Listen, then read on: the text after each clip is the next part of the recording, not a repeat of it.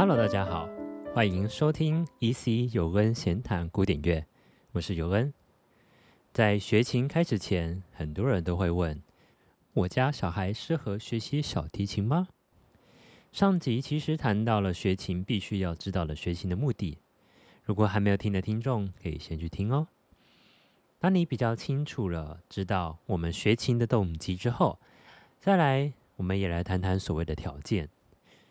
先撇除生理上，我们最重要的就是个人特质了。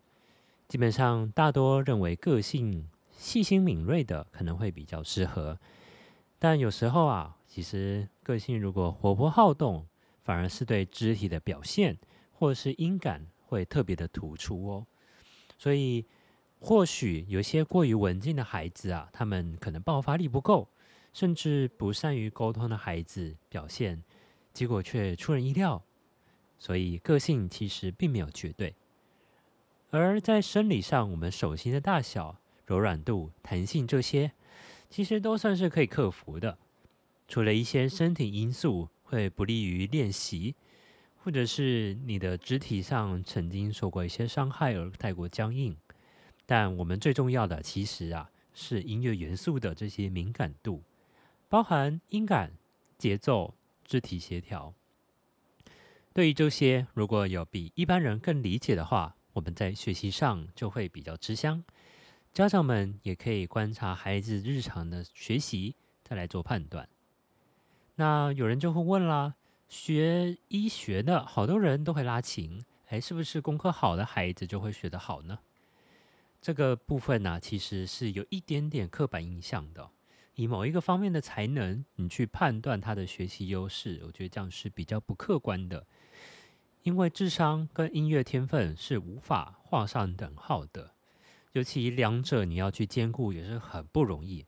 我曾经教过一位学生，他的父母期望他成为专业的音乐家，但后来发现不合适，就很干脆的就说：“哎，我们要转成兴趣。”这样子啊，我觉得比起以前的观念，能把学业学好，为何音乐学不好？这种想法是好多了。因为顺着孩子的性向去发展才是最好的。如果你硬撑着两方都要兼顾，是有可能造成困扰的。当然，我相信每个家长都期待孩子是有个很好的发展，在教育过程中确定方向很好，但我觉得。不要去忽略孩子心里想要做的事，去了解他们，发掘他们的潜力，再去栽培，这才是最重要的。以下跟大家分享六个特质，我认为是在学习音乐路上有着影响未来发展的一个重要性。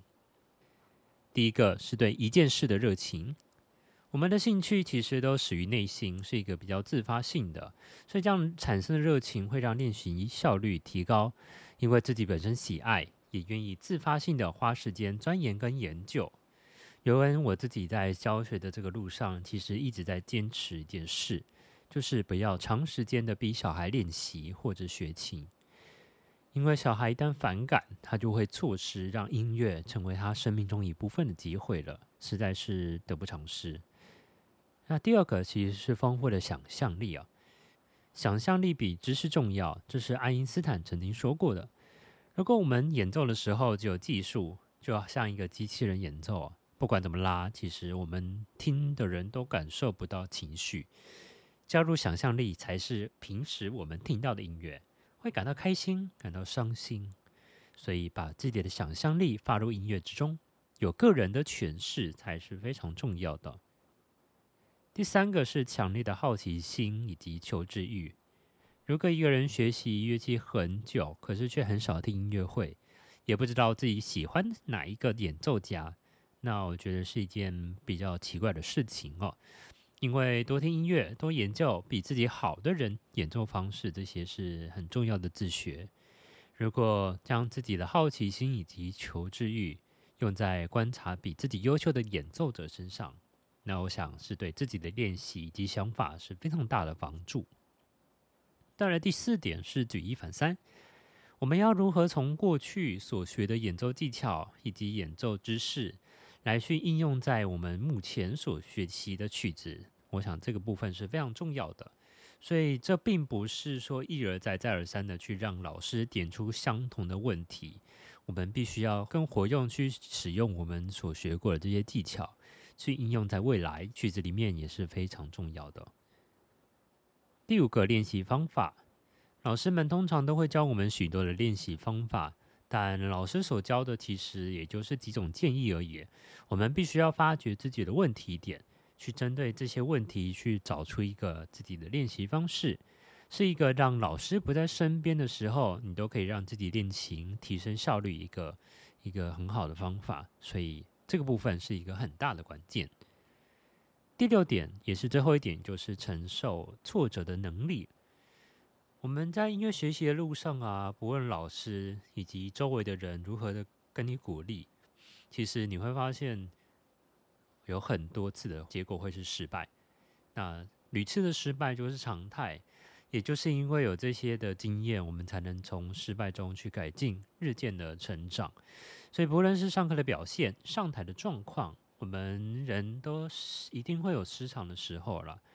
所以。你必须让自己有强韧的意志力，不断的从跌倒中站起来，不断的跌倒站起来，才能让我们一直持续的在音乐路走下去。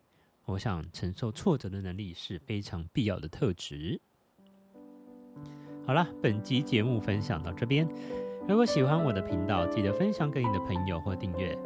有任何心得，欢迎留言告诉我。我是尤恩，我们下集见啦，拜拜。